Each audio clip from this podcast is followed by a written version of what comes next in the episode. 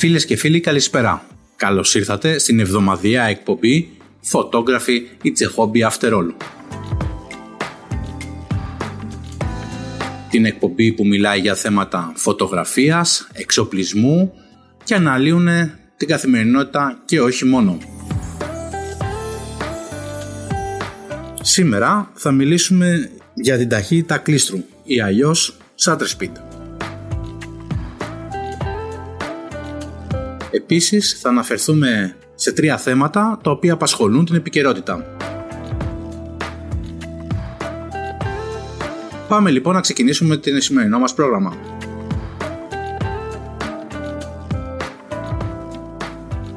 Ταχύτητα κλίστρου ή αλλιώς shutter speed είναι η ταχύτητα η οποία καθορίζει το χρόνο έκθεσης του αισθητήρα της φωτογραφικής μας μηχανής στο φως. Όσο πιο αργή είναι η ταχύτητα, τόσο περισσότερο χρόνο μένει ανοιχτό το κλίστρο και επιτρέπει περισσότερο φως να εισέλθει στον αισθητήρα. Η ταχύτητα κλίστρου λοιπόν μετριέται σε δευτερόλεπτα και οι τιμές μπορούν να είναι ακέραιες μονάδες, 1 δευτερόλεπτο, 2, 5 δευτερόλεπτα, 30 δευτερόλεπτα, είτε σε κλάσματα δευτερολέπτων, 1 προς 30, 1 προς 500, 1 προς 4.000 κτλ. Οπότε, αν θέλουμε να φωτογραφίσουμε πορτρέτα, επιλέγουμε ταχύτητα συνήθως 1 προς 250 και παραπάνω. Ειδικά άμα είναι παιδί, το οποίο το κάνουμε για να παγώσουμε την κίνηση και να βγει ένα πιο άρτιο αποτέλεσμα. Μία επιλογή στην υπολογισμό ταχύτητας κλίστρου που θα επιλέξουμε είναι να διπλασιάσουμε την τιμή του διαφράγματος. Έτσι, αν έχουμε φτιάξει το κάδρο μας στα 35 mm, χρησιμοποιούμε μια ταχύτητα κλίστου 1 προς 70 και παραπάνω. Αυτό το κάνουμε για να αποφύγουμε το τρέμουλο στα χέρια μας που θα επηρεάσει στη μηχανή, θα επηρεάσει το κλικ που θα κάνουμε και γενικά θα βγει θολούρα στη φωτογραφία ή αλλιώς αυτό που λέγεται motion blur.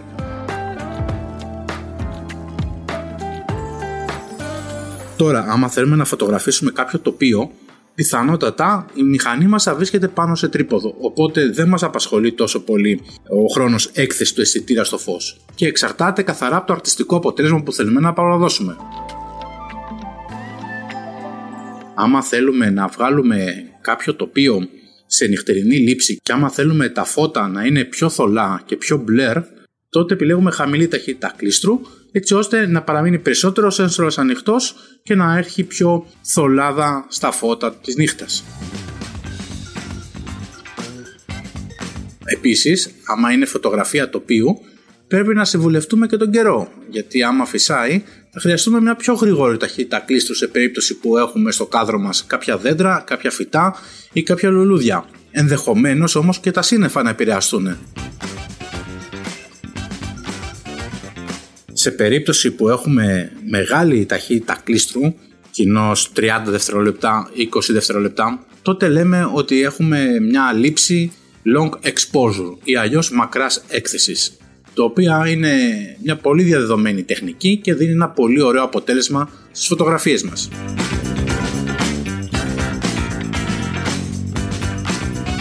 Στα νέα τώρα της εβδομάδας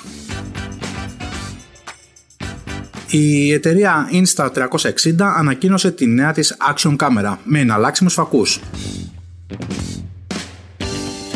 Ένα πρωτότυπο όνομα που έδωσε στη μηχανή αυτή είναι Insta360 One RS.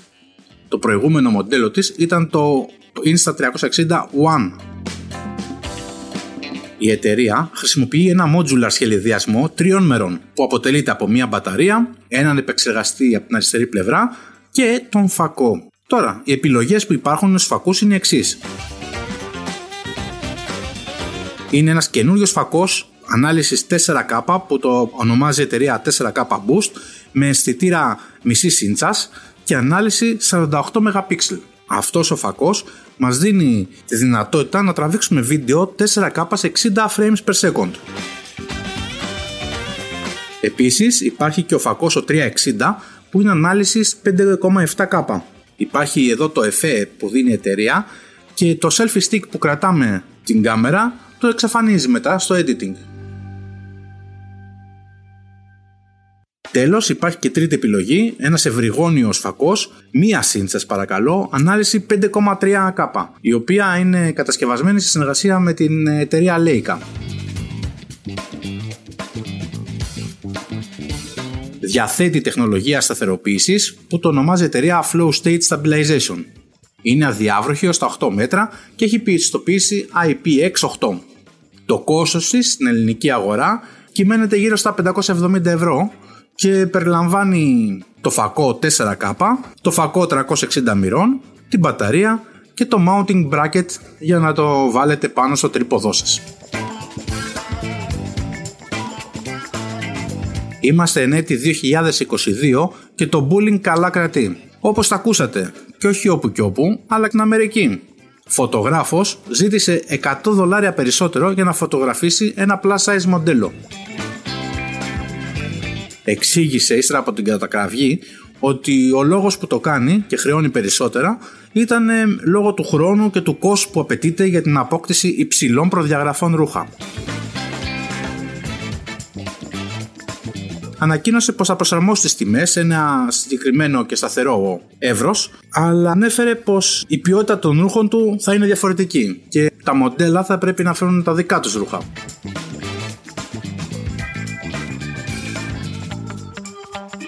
Κλείνοντας την εκπομπή, να σας αναφέρουμε ότι δημιουργήθηκε ένα extension στο Chrome browser που αναγνωρίζει αν η φωτογραφία προφίλ στα social media μας, είτε Facebook, είτε Instagram, είτε LinkedIn τα σχετικά, ανήκει σε υπαρκτό πρόσωπο ή όχι. Σας φαίνεται περίεργο, αλλά έχει κατακτηριστεί το διαδίκτυο με ψεύτικα προφίλ ανθρώπων που βάζουν μια φωτογραφία νομίζοντας και παριστάνοντας κάποιον άλλον και δημιουργώντας κακόβουλες ή περίεργες καταστάσεις.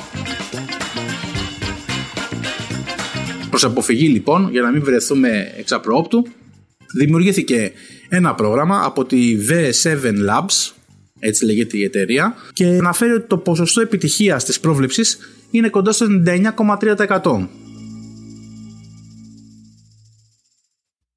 Πώς το καταφέρνει; Μέσω της τεχνολογίας τεχνητής νοημοσύνης το οποίο το εγκαθιστάς στο Chrome browser του υπολογιστή σου, πηγαίνεις στη φωτογραφία προφίλ που σε ενδιαφέρει, την αποθηκεύεις στο υπολογιστή, κάνεις upload στο πρόγραμμα αυτό και σου λέει κατευθείαν άμα είναι πρακτό το πρόσωπο ή όχι.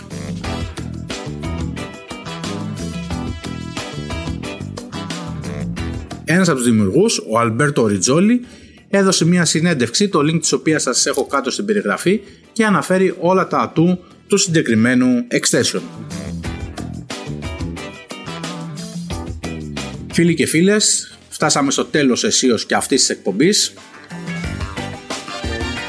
Σας ευχαριστώ που μείνατε μαζί μας και μάθατε τα τελευταία νέα στο χώρο της φωτογραφίας. Μπορείτε να μας βρείτε σε όλα τα γνωστά platforms είτε λέγεται Apple Podcast, είτε Google Podcast, είτε Spotify. Θα σας έχω links κάτω στην περιγραφή. Επίσης μπορείτε να έρθετε σε επαφή μαζί μου και να μου αναφέρετε ό,τι τυχόν προβλήματα ή παρατηρήσεις έχετε ή θέλετε κάποια θέματα να αναφερθούμε και να αναλύσουμε εκτενώς. Θα χαρώ να ακούσω τη γνώμη σας. Σας ευχαριστώ που ήσασταν ακόμα μια φορά μαζί. Μέχρι την επόμενη εβδομάδα.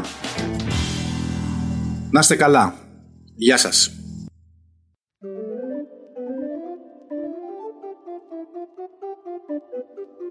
Κλείνοντας την ε, σημερινή μας εκπομπή, θα ήθελα να αναφερθούμε σε δύο εταιρείες που βοηθούν την παραγωγή αυτών των podcast. Η μία είναι η Buzzsprout. Αν θέλεις να ξεκινήσεις podcast, δεν υπάρχει πιο εύκολος τρόπος από τον Buzzsprout δημιουργείς ένα κωδικό και αυτό που κάνεις μόνο είναι να ανεβάζεις τα αρχεία ήχου. Υπάρχει συγκεκριμένο πρόγραμμα για να σου καλυτερεύει την ποιότητα ήχου και κατευθείαν το συγκεκριμένο podcast ανεβαίνει σε όλες τις γνωστές πλατφόρμες. Εγώ προσωπικά χρησιμοποιώ το Buzzsprout και είμαι πολύ περήφανος γι' αυτό και είναι το πιο εύκολος τρόπος για να ξεκινήσεις και το δικό σου podcast. Επίσης, κλείνοντας, θα ήθελα να σας αναφέρω για το Fiverr. Είναι μια πλατφόρμα όπου διάφοροι επαγγελματίες παρουσιάζουν τη δουλειά τους είτε λέγεται εγγραφή blog, είτε λέγεται ε, να φτιάξουν κάποιο συγκεκριμένο logo για την επιχείρησή σου, να σου φτιάξουν μουσική, μικρά βίντεο, οτιδήποτε μπορείς να ζητήσεις, μπορείς να τους βρεις. Είναι μια ελεύθερη αγορά. Καλό είναι να πάτε να δείτε. Θα σας έχω link στην περιγραφή γιατί πολλά πράγματα είναι που δεν γνωρίζουμε και μπορούμε να βρούμε βοήθεια από αυτούς τους ανθρώπους.